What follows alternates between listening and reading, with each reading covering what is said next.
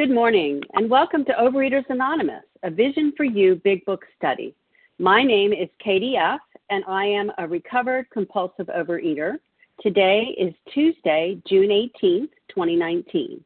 Today we are reading from the Big Book, Chapter 3, and we're on page 34, the first paragraph that says, As we look back, and we'll be reading only that one paragraph. Today's readers are for the 12 steps, Alice G., for the 12 traditions, Esther F. And reading the text are Allison L., Becca R., and Janice PM. The reference numbers for Monday, June 17, 2019, for the 7 a.m. is 13042. That's 13,042. And for the 10 a.m. is 13044. That's 13,044. OA Preamble Overeaters Anonymous is a fellowship of individuals who, through shared experience, strength, and hope, are recovering from compulsive overeating. We welcome everyone who wants to stop eating compulsively. There are no dues or fees for members. We are self supporting through our own contributions, neither soliciting nor accepting outside donations. OA is not affiliated with any public or private organization, political movement, ideology, a religious doctrine. We take no position on outside issues. Our primary purpose is to abstain from compulsive eating and compulsive food behaviors and to carry the message of recovery through the 12 steps of OA to those who still suffer. Our sole purpose OA's fifth tradition states each group has but one primary purpose to carry its message to the compulsive overeater who still suffers. At a Vision for You Big Book study, our message is that people who suffer from compulsive overeating can recover through abstinence and the practice of the 12 steps and 12 traditions of Overeaters Anonymous. I will now ask Alice G. to read the 12 steps. Good morning, all. This is Alice G., recovered compulsive overeater from Wisconsin. The 12 steps. One, we admitted we were powerless over food, that our lives had become unmanageable. Two, came to believe that a power greater than ourselves could restore us to sanity. Three, made a decision to turn our will and our lives over to the care of God as we understood Him. Four, made a searching and fearless moral inventory of ourselves. Five, admitted to God, to ourselves, and to another human being the exact nature of our wrongs. Six, we're entirely ready to have God remove all these defects of character. Seven, humbly asked Him to remove our shortcomings. Eight, made a list of all persons we had harmed and became willing to make amends to them all. Nine, made direct amends to such people wherever possible, except when to do so would injure them or others. 10. Continued to take personal inventory and when we were wrong, promptly admitted it. 11. Sought through prayer and meditation to improve our conscious contact with God as we understood Him, praying only for knowledge of His will for us and the power to carry that out. 12. Having had a spiritual awakening as a result of these steps, we tried to carry this message to compulsive overeaters and to practice these principles in all our affairs. Thank you for the opportunity to serve. Thank you so much, Alice. I will now ask Esther F. to read the 12 traditions. Good morning. Uh, this is Esther F., a recovered compulsive overeater from Cleveland, Ohio. The 12 traditions. Number one, our common welfare should come first. Personal de- recovery depends upon OA unity. Two, for our group purpose, there is but one ultimate authority, a loving God as he may express himself in our group conscience. Our leaders are but trusted servants, they do not govern. Three, the only requirement for OA membership is a desire to stop eating compulsively. Four, each group should be autonomous except in matters affecting other groups or OA as a whole. Five, each group has but one primary purpose to carry its message to the compulsive overeater who still suffers. Six, an OA group ought never endorse, finance, or lend the OA name to any related facility or outside enterprise, lest problems of money, property, and prestige divert us from our primary purpose. Seven, every OA group ought to be fully self supporting, declining outside contributions. Eight, Overeaters Anonymous should remain forever non professional, but our service centers may employ special workers. 9. OA as such ought never be organized, but we may create service boards or committees directly responsible to those they serve. 10. Overeaters Anonymous has no opinion on outside issues. Hence, the OA name ought never be drawn into public controversy. 11. Our public relations policy is based on attraction rather than promotion. We need always maintain personal anonymity at the level of press, radio, film, television, and other public media of communication. 12. Anonymity is the spiritual foundation of all these traditions, ever reminding us to place principles before personalities. Thank you for letting me do service in my path. Thank you so much, Esther. How our meeting works. Our meeting focuses on the directions for recovery described in the Big Book of Alcoholics Anonymous. We read a paragraph or two from the literature, then stop and share on what was read. Anyone can share, but we ask that you keep your sharing to the topic and literature we are discussing and that you keep your share to approximately three minutes. Singleness of purpose reminds us to identify as compulsive overeaters only. Our abstinence requirement for moderators is one year, and for readers is six months. There is no abstinence requirement for sharing on topic. This meeting does request that your sharing be directly linked to what was read. We are sharing what the directions in the Big Book mean to us. To share, press star one to unmute. Once you are done sharing, let us know by saying pass, then press star one to mute your phone. In order to have a quiet meeting, everyone's phone except the speaker's should be muted. Today, we resume our study of the Big Book on page 34, the first paragraph. As we look back, reading just that one paragraph, and I will ask Allison L. to begin reading. Thank you, Katie. This is Allison L. I'm a recovered compulsive eater in Ohio. As we look back, we feel we had gone on drinking many years beyond the point where we could quit on our own willpower. If anyone questions whether he has entered this dangerous area, let him try leaving liquor alone for one year. If he is a real alcoholic and very far advanced, there is scant chance of success. In the early days of our drinking, we occasionally remain sober for a year or more, becoming serious drinkers again later. Though you may be able to stop for a considerable period, you may yet be a potential alcoholic. We think few to whom this book will appeal can stay dry anything like a year. Some will be drunk the day after making their resolutions, most of them within a few weeks. This makes me take a reflection back on my experience. Um, I mean, I know when I came into OA, it was because I could not eat consistently the things that I had researched and prioritized and the way I knew I wanted to eat. I just could not eat that way consistently. Um, and even looking back, I, I don't ever remember having a year without a binge or, um, you know, uh, eating compulsively um, ever. And, and I didn't want to. It was working for me at the time until it just didn't work anymore. And then it, you know, drove me to the point where I realized oh, I, I now know how I want to eat. I want to eat consistently, and I could not, not even for a day. Um, and and as always, you know, my recovery is about being of maximum service to God and those about me, so I can take my experience, strength, and hope around this, and also the instructions from this book, and I, I share it with others so that they can have this message. And I was able to do that recently, sharing exactly what's in this paragraph. A woman I met nine months ago in a class um, you know, uh, I'm very open about, you know, what I eat, and she asked some questions, and I share that I'm in a food recovery program, OA, and um, as she answered questions, I asked questions, I just answered them honestly. And after nine months of, of, you know, whatever it was I shared, some of which I don't even remember, um, she she asked at the last class, you know, more questions, and and she related to the, the allergy of the body and the obsession of the mind as I described it from my experience. And she said, "What do I do now?" And I said, Well, you're trying to figure out what it is you want to eat that's best for you and your, your current illness. So why don't you decide what you want to eat and see if you can? See if if you can consistently eat what it is that you know will be good for your body. And if you can, great.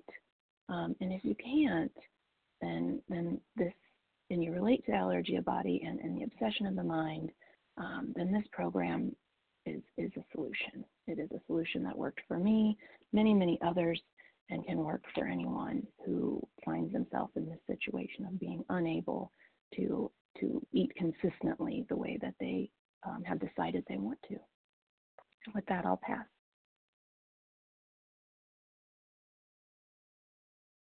Thank you for getting us started, Allison. Okay, so we're on page 34, the first paragraph. As we look back, we're commenting on that one paragraph only.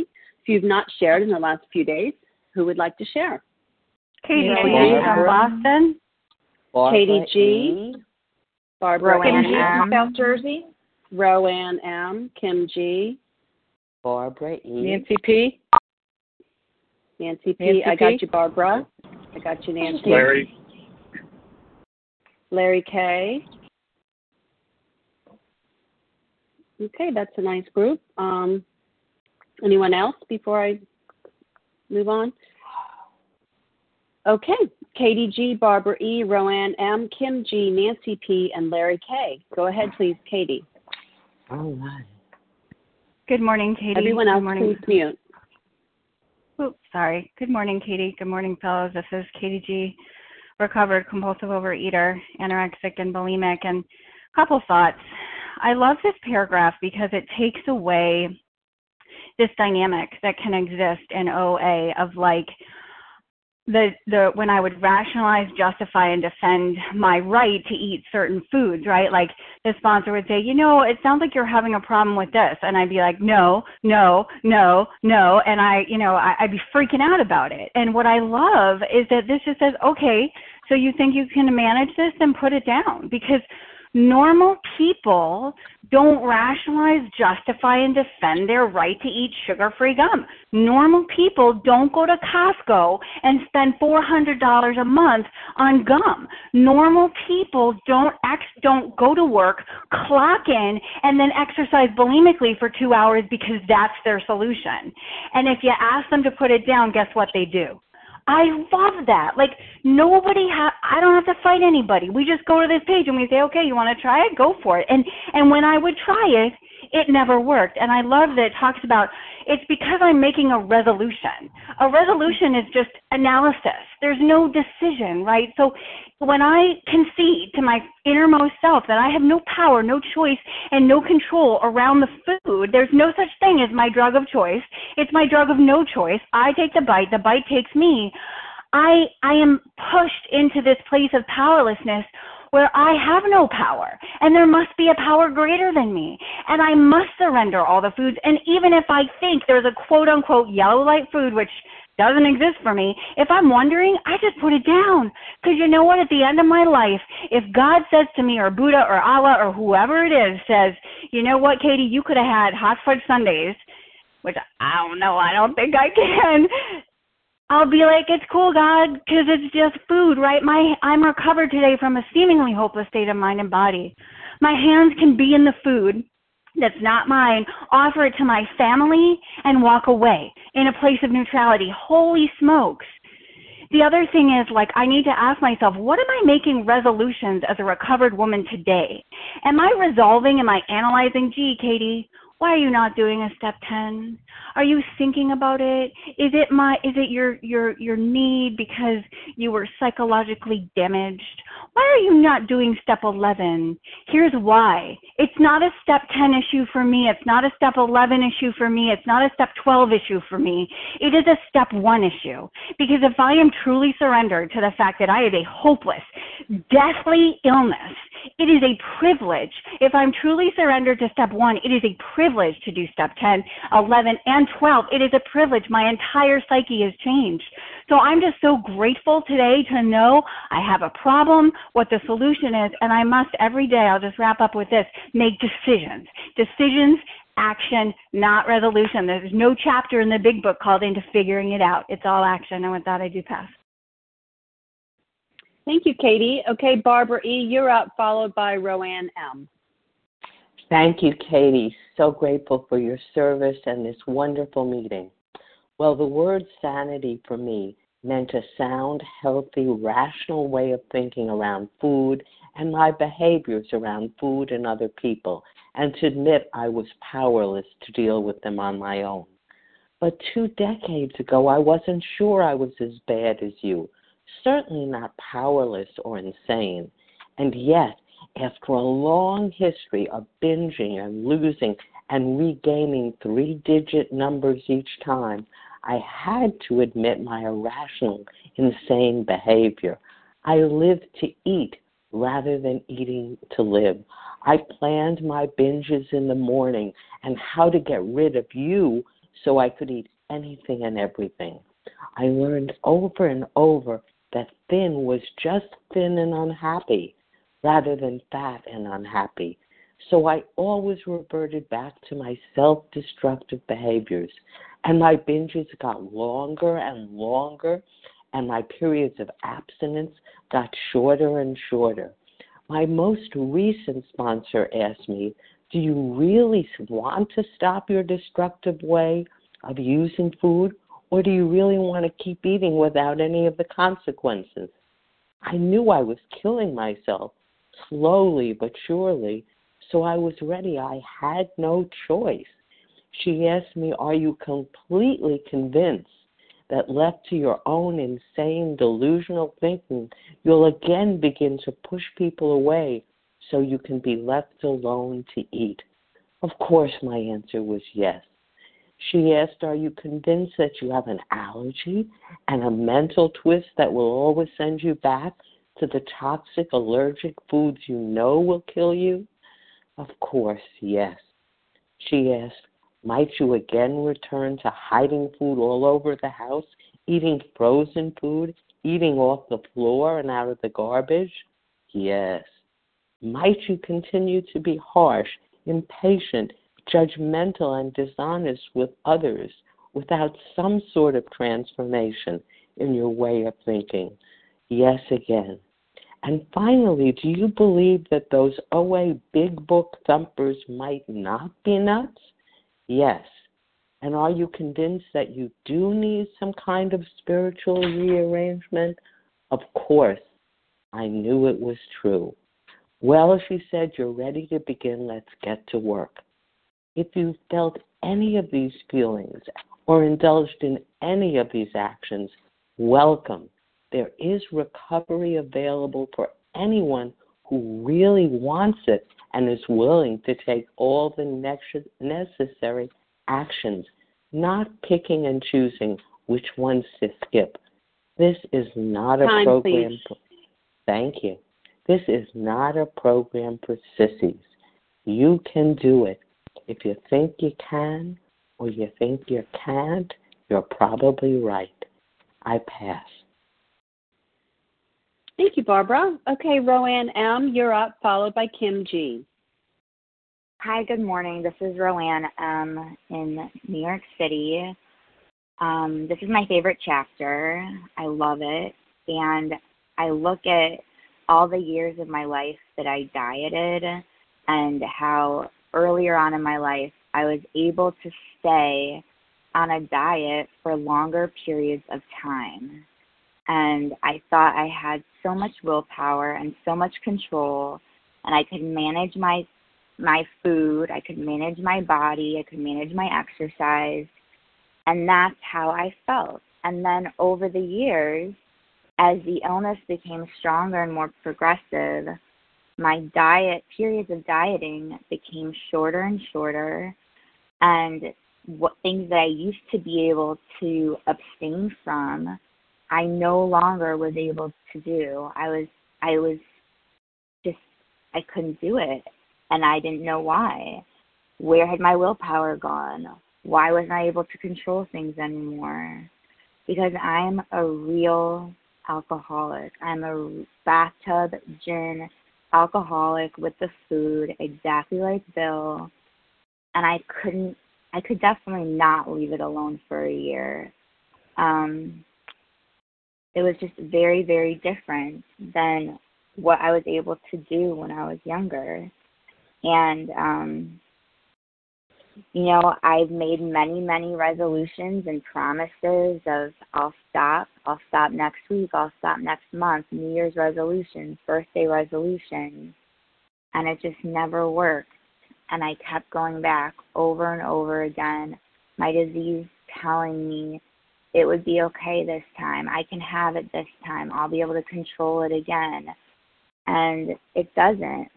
and then we were, then I wake up feeling awful and hating myself and just the shame and the guilt and it's just really being honest. This program mm, mm, requires honesty, honest that I am a food addict, that I cannot control my food, that I cannot control my body, that I can't control other people, places, and things. And this illness will kill me if I don't seek recovery every single day. And I do think there are different progressions of this disease. And I think potentially earlier on, people can stop uh, if they if they have the desire, if they have the willingness. But I think once you get past a certain point in your illness, you're completely taken over. Your your willpower is gone. It's non-existent, and you just have to surrender that yes, you have this thing. Yes, you need help. You can't do it by yourself. Uh, thank you so much for letting me share. With that, I pass. Thank you, Roanne. Okay, Kim G, you're up, followed by Nancy P. Thanks, Katie. Good morning, everyone. My name is Kim G. I'm a recovered compulsive overeater since 2011. Whom this book will appeal. You know, I'm kind of flooded with some memories. I remember a few years ago, I, I led a, a step three workshop through the big book, and the feedback I got was that they didn't want me back because OA is not about the steps. It's about the tools and it's about meetings you know, I think to myself too in the mid 90s and when I was in LA, I was blessed, not knowing at the time, but I went to a workshop and it wound up it was Joe and Charlie, not knowing who they were. And I was so inspired, but I walked away thinking, wow, this is such interesting information. But thank goodness I'm in OA and I just need to work a food plan and have a sponsor. Because you see, back then, the fellowship and the fear were enough to keep me in line. I love the line in, in There's a Solution where it says at certain times. And that confused me. Because in the beginning, the excitement and the newness of Overeaters Anonymous kept me abstinent.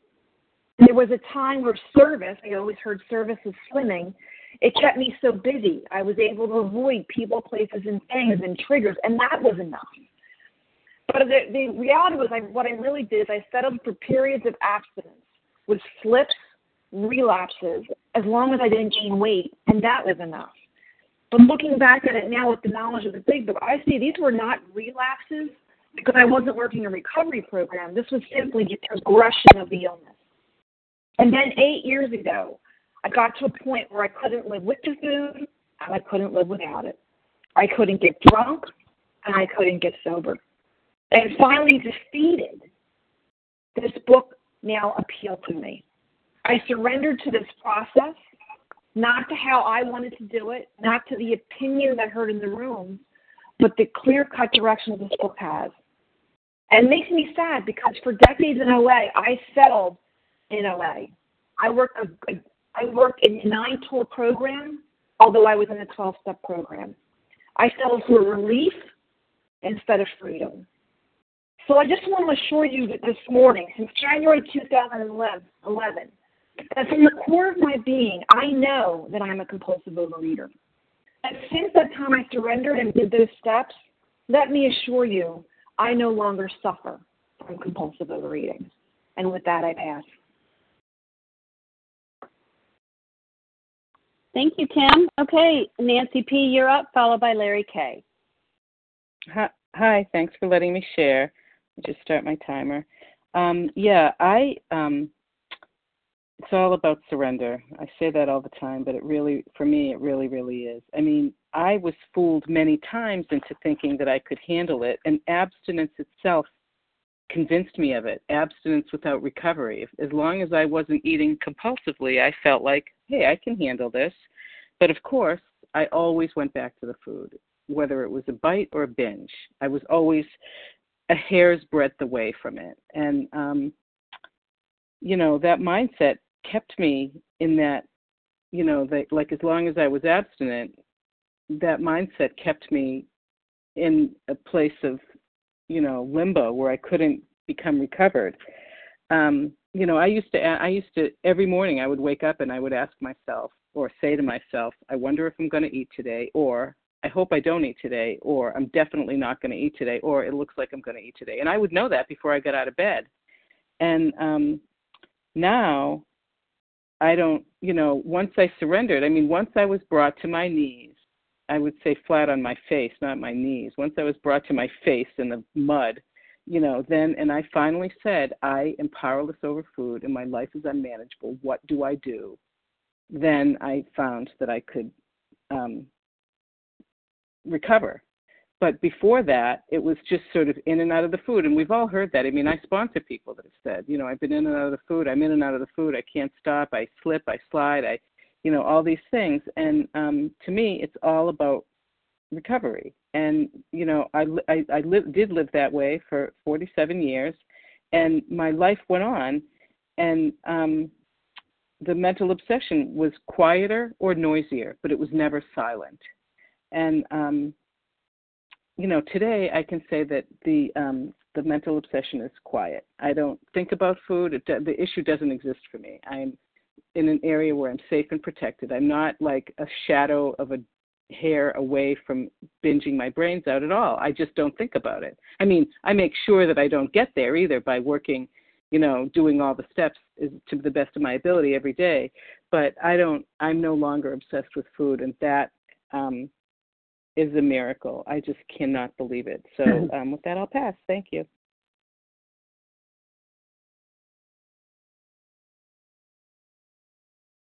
Thank you so much, Nancy. Okay, Larry K., you're up.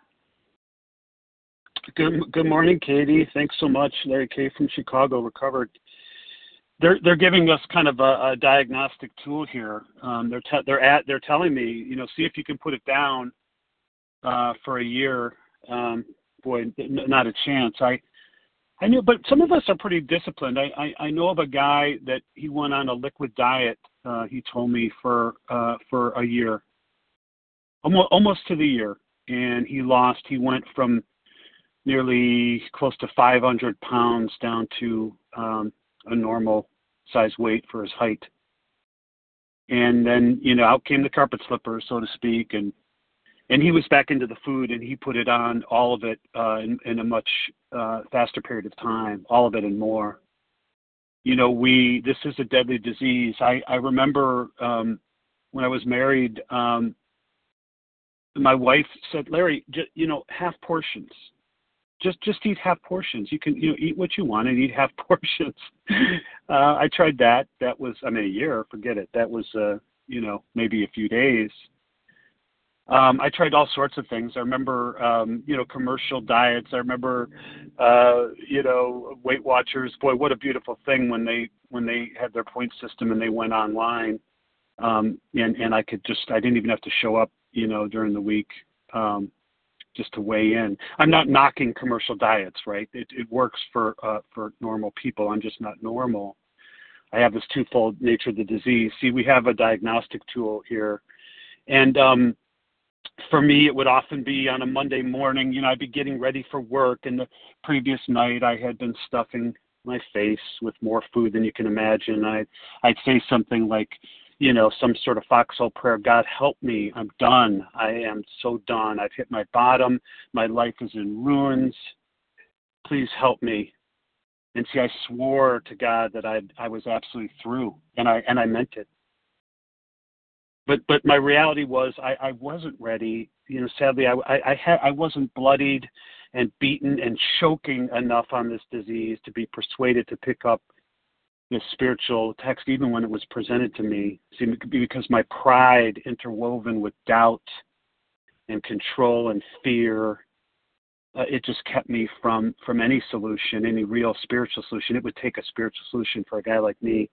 And Bill had the same, you know, same deal. You, you know, he said no words can tell of the loneliness and despair he found in the bitter morass of self pity. The quicksand stretched all around him, but he he kept drinking even after that. You know, there was the insidious insanity of the first drink, the first bite for me. I, I won't stop. I can't stop of my own accord. I need to follow the steps and have a spiritual transformation that will eradicate the obsession. It will drive it out. Thank God for that. With that, I pass. Thanks, Katie. Thank you so much, Larry. Okay, so um, if you're just joining us, we're in chapter three, page 34, the first paragraph, as we look back, and we're commenting, commenting on that one paragraph. Who else would like to share if you haven't shared in the last couple days? Kelly R. Nancy R. Kelly S. Nessa R. Um, that's Nessa R. Kelly S. Who else? Amy G. From Maryland. Amy G. Amy G.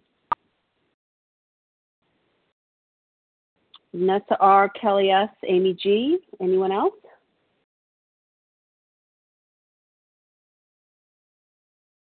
Okay, go ahead, please, Nessa R., followed by Kelly S. Thank you. Good morning, Vision for You. Um, this is Nessa R., a recovered compulsive overeater in Toronto, Canada. So um, I just want to pick up on that last share and the self-diagnosis as a compulsive overeater. There's there's four places, four different places in the big book that gives us four different methods to diagnose ourselves. So why is it so important that I diagnose myself? Um, and the answer is simple because I spent my life listening to people who were telling me what was wrong with me. And immediately following that, they were telling me what to do about it, how to go about solving whatever was wrong. And I could always rationalize and explain away why they were not right and why I didn't have to do what they told me to do. And they were very well meaning people, you know, my doctor, you know, my husband, my friends, my relatives, you know, when I was younger, you know, my parents, my teachers, you know, and you know, nobody really had any credibility in my eyes because they didn't know what it was like to be me. And I was so attached to my to my foods, you know, to my to my trigger foods that I, I uh, frankly I didn't want to listen. So I have to diagnose myself. You know, the book tells us we have to be convinced because unless I am convinced, um, there's no impetus for me to do anything. There's no impetus for me to put down the food. There's no impetus for me to work the steps day in and day out for the rest of my life. Of course, we say it's one day at a time, um, and it is one day at a time, but it's for the rest of my life because my recovery depends on my maintenance of um, my fit spiritual condition. And I cannot stay clean on yesterday's shower. I have to shower every day, you know. And the same goes down to the food uh, the, uh, with the food. You know, I can't tell people what they are allergic to. They have to decide. They have to be honest, rigorously honest with themselves. The same way I was rigorously rigorously honest with myself. You know, if I say I cannot eat this food, um, it has a much different um, um, impact on my on, my psyche, I guess, if somebody tells me you cannot eat this food, because again, I'm, I'm the master of rationalization. I am the master of justification. But if I say I am allergic to sugar, then there's nothing to justify. I just gotta put down the sugar, and you know, um, you know, important there was referred to before the yellow foods. There's no such thing as yellow foods or gray foods or you know whichever scale you want to use. It's either foods that I can eat or foods that I cannot eat. The yellow foods, gray foods are foods that I know I cannot eat, but I don't want to give up. So I kind of put them in that limbo category. Um, you know, and uh, you know, a recovered sponsor, you know, somebody who has been nice, through nice. Nessa, time, please. Thank you. Somebody who has been through the process can help me can help me navigate all that. But ultimately, I have to come to that decision if I'm going to act upon it. And with that, I pass. Thank you. Thank you, Nessa. Okay, Kelly S., your turn, followed by Amy G. Thank you, Katie, for your service. This is Kelly S., recovered compulsive overeater and bulimic in Oklahoma. Good morning, friends. Oh, glad to be on the line. Um, so I know you guys have sh- uh, heard me share this, but you know, so I've been around these rooms for uh, three decades, and you know, my terminal uniqueness was that um, in those 30 plus years, I had never maintained a full year of abstinence. You know, I've heard you guys on the line, some of you, well, I've been abstinent for years, but then I never had the real, you know, solution this big book has. Well, I I never got a year. in these rooms, you know, I've been 125 pounds overweight three times, and I've been 20 pounds underweight. So I've been all over the place. Well, I could lose my weight, or I could put my weight on. I could do all these things, but I could never maintain a, a year of abstinence. And you know, we talked about the different ways to uh, to see if you're the real alcoholic. Well, yeah, I, you know, it feels like here, you know, many of those couldn't even make it a year or a few months. Heck, I couldn't sometimes make it a few hours. You know, I couldn't, I couldn't do it. I knew that, right? but um, so I don't know if it was that, I, like others have said, I didn't hear the message. You know, I, I went in the rooms, I, I worked these tools hard. You know, I found good food plans, I found good sponsors, I found good meetings, I found all the right things I thought would fix me. But then again, I would pick up. You know, I never heard the message. I didn't understand. Yeah, I knew the steps were there, but nobody was really talking about them, or I didn't hear them. So, you know, I didn't get the real solution. So, so yeah, okay, there's the problem, right? Well, guess what? I started listening to Vision for You for two full years, obsessively, day, every day. Didn't miss a meeting, never, ever. And for two years, that didn't fix me either. And I had the solution. You guys were telling it to me. I was in the big book. But what really finally did it for me, you know, I'd like to say it was listening to the meetings that didn't do it. I had to get to that jumping off place we heard about, that desperation. Couldn't live with it, couldn't live without it. Finally willing, you know, to put the food down 100%. And the problem was I didn't understand the spiritual malady. I didn't understand my true powerlessness that I had to go to higher power. And so now, grateful, grateful, I have four plus years of, of abstinence with neutrality, keeping my weight off, working, living, growing in 10, 11, and 12. And what I finally did by the encouragement of you guys on the line is I'm taking the solution back to my face to face meeting. I'm spreading the thing that it is the steps, it is this higher power. Yes, we need the tools to work the steps. Yes, I have to put the food down 100%. I have to put the plug in the jug. I can't be a little bit drunk, right? But I have to work these steps. I have to have a higher power, and I have to carry this message of hope. And what is this message? That if I do the work, if I do the work, not just, I'm wrapping up with this, not just listening to the meetings, not just reading the literature, I have to take the action. And with that, I pass. Glad to be here. Thanks, Katie. Thank you, um, Kelly. Okay, now Amy G, and then we'll open it up. Hey, Katie, thank you so much for your service. Happy Tuesday, everyone. Wow, what an awesome meeting. I could just say ditto and be done with what Dr. Kelly, what Kelly just said. But what stands out for me is as we look back, we feel we've gone on drinking many years beyond the point where we could quit on our own willpower. Well, gratefully and easily for me, it's it's easy to look back as as a recovered person now and see that you know what I was focusing on was food as opposed to what the real problem was, which was me. Food was my answer, my solution, but the problem was me. But I didn't understand that then. I didn't know I was dealing with a physical allergy that I was constantly triggering, or even worse yet, that mental twist that had me completely focused and obsessed with weight, school, tools, calories. Um, I had no clue. And and I think what's beautiful about this book and how it's laid out is they're not trying to convince me of all that right now. They're just saying if you don't think you are a real compulsive overeater, go out there and try it for a year. Diagnose yourself. I mean, we just read that a couple pages ago uh, on page 31, a couple of ideas to do. I mean, who does that?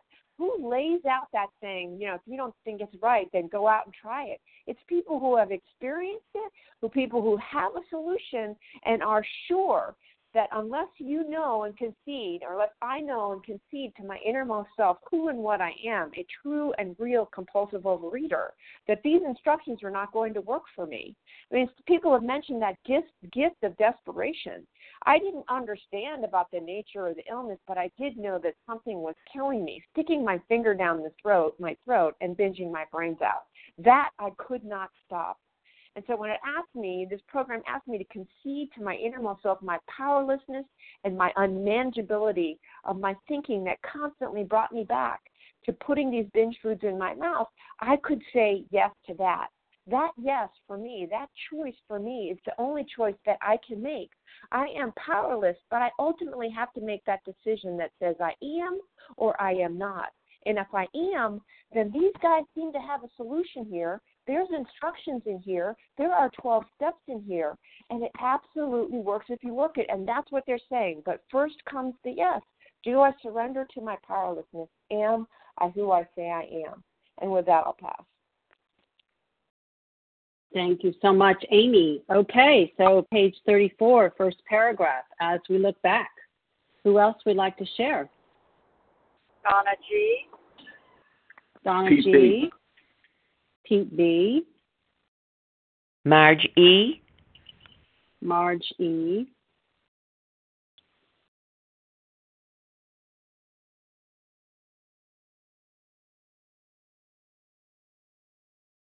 Okay, so we have time for a couple more. Who else would like to share? Okay, uh, I have Donna. I think it's Donna B, Pete B, Marge E. That doesn't sound right. Donna, so please go ahead. Okay, hi, this is Donna G., uh, grateful recovering compulsive overeater in um, Pennsylvania. And um, so I, one of my many, many character defects is um, that I'm a very rebellious person. I, I, I'm a rebel.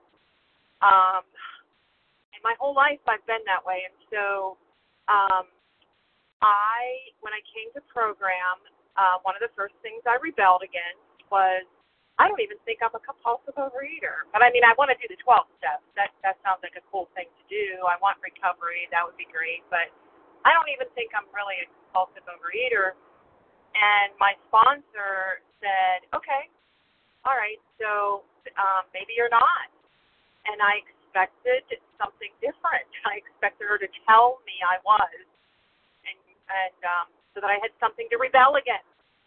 Um, even my eating was a rebellion and a lot um a lot of times you know it was um a rebellion if i really look at it but anyhow um not that it was a choice because it it, it you know it wasn't about willpower but anyhow um when i had a choice it was often a rebellion and um so she said let's read the doctor's opinion and let's take a look at a few things and maybe you can determine you know if you want to i mean if you don't want to that's okay kind of like took away my ability to rebel and just said, just like this paragraph said, um, take a look at it, try it out. You know, maybe you are, maybe you're not. And um, what a gift she gave me in that, and what a gift this paragraph gives us because um, for any of us who are those rebellious types, um, it, it takes that away. And for me, that was really important um, that I came to um, a total concession, that I came on my own to look at it. Um, had I been able to be disciplined for over a year in a um, pay and way, absolutely. Coming before coming to OA, um, had I been able to um, do it for maybe even longer periods of time at points in my life, yes. But that had nothing to do with the fact that prior to coming um, to OA and to uh, Vision for You, um, I literally could not go a day. Could not go a day, sometimes not even an hour. Even with the fear that I was killing myself, even going to bed every single night afraid that I wouldn't wake up in the morning, I still, still could not get through a day. Um, that was really that was really something I had to take a look at. And the truth, what I found is the truth is not something that I rebel against today. It's not something to rebel against. The truth is just that. It's the truth. And the the truth of my story is that it came to a point where I couldn't even get through a day. Um, and so um, I love this paragraph because it it gives me um, Time, the please. ownership. And with that, I'll pass. Okay, thank you so much. Okay, Pete B, you're up, followed by Marge E.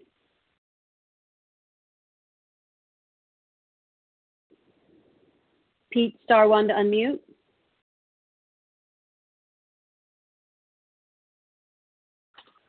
I'm unmuted, thank you. Um, uh, Okay, Pete B, thank you. compulsive overeater, recovered today by God's grace and mercy. Thanks for taking the meeting. Thanks for calling on me. You know, when I read this, I look back and I think about you know my my years. You know, I, I look I look back at my history and I and I and I would always reference a period where I had dieted successful. You know, I said to myself, well, you know, there, the, I, would question whether or not I had this condition because I said, well, I did it then, right? It was successful for me at that time, right? And I wasn't aware of the progressive nature of this illness, right? I didn't realize that I had this condition. I may have been a hard eater at one time, right, or a problem eater at one time, but I had advanced to this area where I was I, I crossed the line that I could never go back. Right? I can remember what drew me to to, to uh, a vision for you was I heard people. This was crazy. I heard people say that they had been abstinent. I mean, they have abstained from compulsively overeating for a year. I, it was unimaginable. I couldn't imagine getting 90 days or 30 days. It was just unimaginable. Right? Directly opposite to what I heard when I went to other OA meetings, and I heard, you know, people would say, "Well, I've been in the program for 28 years." You know, they're clearly 50 to 75 pounds overweight and they get a cheering ovation. Way to go, right? There's, you know, John, he's got 15 years and uh, great, right? But here, what I heard here was is that people have recovered from this seemingly hopeless condition and have been abstinent seven days a week, 24 hours a day, 365 days a year. It was unbelievable to me. I had to keep on listening to listen for the cracks, to hear for somebody say, "Well, I'm abstinent, but you know, I had a Hershey's Kiss on Thanksgiving or Easter Sunday or something like that." And the remarkable thing is, you know, and, and my own experience tells me, if I if I don't pick up the substances or engage in the behaviors that cause the phenomena craving, I can't get the the I, I I I can't compulsively overeat. I won't compulsively overeat if I just abstain from those substances. And if I work this program as it's outlined in this book, I'll develop and grow spiritually, and I will never have to turn to those substances that I'm allergic to for relief. And with that, I'll pass. Thank you, Pete. Okay, next up is Marge E. Good morning, Margie from Massachusetts. And I've been in program for many, many years. I've had periods of abstinence, but I couldn't stay stopped. What was the problem? I went through the big book. I I mean just what is wrong with me, you know? And then um because the meetings just weren't doing it for me. And vision has been such a, a blessing and an answer for me. But what I never heard in the meetings in all those years until vision was my behaviors. I knew my allergic foods. I knew I couldn't eat sugar and certain substances, but I never realized what I was doing with it was so insane. And it was leading to me to look for that ah moment that I wouldn't feel my feelings, that I would escape. I didn't have to reach out to the food to get that soothing feeling, but it was my behaviors that I had to analyze and working it through vision with my vision sponsors, I saw my behaviors were as sick as the, the food I was eating. And thank God those behaviors are down. I'm abstinent. I'm stopped and happily. Thank you, Holland, for saying that. I am abstinent happily. And I have a birthday coming up, and I'll celebrate it abstinently, but without regret, happily.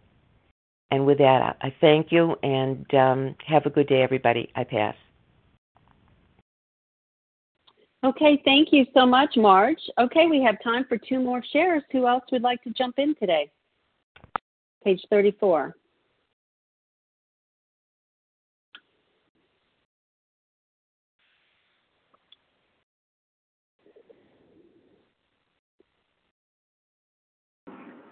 Anita L.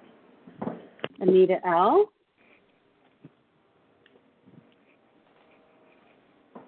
Melissa C. Melissa C. Okay, go ahead, please, Anita L.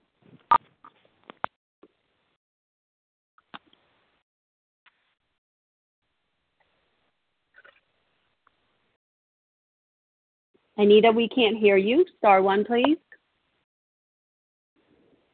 Can you hear me now? Yes, we can. Thank Okay. Great, great. This is Anita L. from outside of Philadelphia. Uh, I can relate in 100% to this paragraph. You know, um, I'm one of those people who have been in the program for decades. Uh, 41 years to be exact. I've had many, many years of recovery. However, I kept relapsing. I kept relapsing. And why was that? Well, first of all, I am the real deal. I have the disease of body and mind. And, you know, I've known that. I uh my very first meeting, I felt like I was at home. I said, "Thank you, God," you know. Uh well, I don't know if I said that actually cuz uh God I wasn't really a part of my life back then, but uh I felt like I was in the right place. Somehow I just knew that this is where I need to be. This is what I was searching for all these years. And um so I say I kept relapsing. Uh I believe that I the reason is I didn't concede to my innermost self. I had to surrender a hundred percent. And the thing is, I had to get to that desperation point, really desperate, different from before. And uh, what helped me to get to that place is listening to this meeting, for one, uh, for years. Uh, I did have a year and a half of being recovered and I had a tragedy in my life and couldn't handle it. And I my spiritual foundation wasn't strong enough.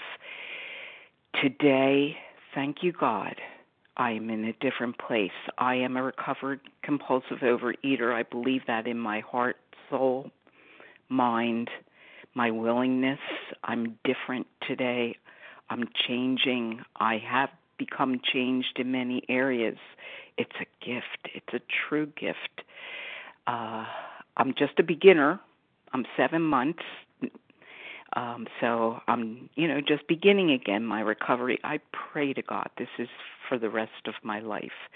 However, what I wanted to say also, people talked about yellow light foods. I held on to some Time, foods, please. okay, for years because I didn't want to surrender. And now that I have put it all down, that has helped to grant me freedom, along with the willingness to surrender on a daily basis to a power greater than myself. And with that, I I pass. Thank you so much. Thank you, Anita. Okay, Melissa C., you're up. You'll be our last thank- chair today. Okay. Um, hi, thank you very much for um, uh, listening to me this morning. Is my second meeting. Um, so I guess on um, on Sunday, I I don't know if it was like a, a mix of it being Father's Day. I've had issues with my family for since I was a kid, um, and my mom sending a weird text message saying, you know, you have to say Happy Father's Day. But I'm in another program also, and I'm at the step where I have to make amends, and I think that triggered me. And I I know I've had eating issues ever since I was a kid. Like I used to hide under the bed and eat icing. Uh, my mom used to decorate cakes, and I would just eat icing. Or I would come home from school and open every cupboard and eat everything. And I would eat cereal and nonstop until my stomach hurt so badly. And it didn't dawn on me that I was even binging. You know, like that term didn't even come to my mind and um yeah it was just a bit shocking i don't know if it's just you know playing dumb or actually being dumb i don't know what it is but anyway i shared in another program about it because you know i'd wake up from a nap after eating all this food and i'd see all these food wrappers and it was just so so i was like just very ashamed. So um you know by the grace of god um someone in in that program, you know, contacted me after and told me about this, and so here I am, and I've been listening to the podcasts, and I think a lot of for for me, what it's been is like awareness um, that this thing exists and this is what's happening, and um, yeah, but but then I hear about people being abstinent, and I hear about green, yellow, red foods, and now I just don't know what to eat. You know, I'm, and I hear that you know I shouldn't eat things that will make me overeat. So you know I have to try to figure that out. So yeah, I think I'm gonna go continue you know listening to these every day and um and see where that takes me. But thank you so much for letting me share. I pass. Thank you so much, Melissa. Okay, and thank you to everyone um, who who shared today and to made who who uh, did service on this meeting this morning and made it possible. And please join us for a second unrecorded hour of study immediately following closing. And the share ID for today, Tuesday, June 18th, is 13,047. That's 13047. And we will now close with the reading from the Big Book on page 164, followed by the Serenity Prayer. Will Becca R. please read A Vision for You? Our book is meant to be suggestive only. Hey, it's Becca R. from Kentucky.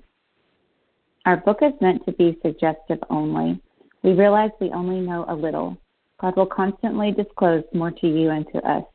Ask Him in your morning meditation what you can do each day for the man who is still sick. The answers will come if your own house is in order. But obviously, you cannot transmit something you haven't got.